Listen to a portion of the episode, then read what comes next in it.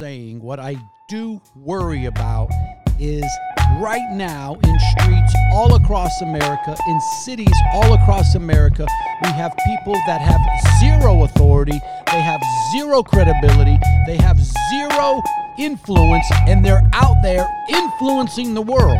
How has that happened?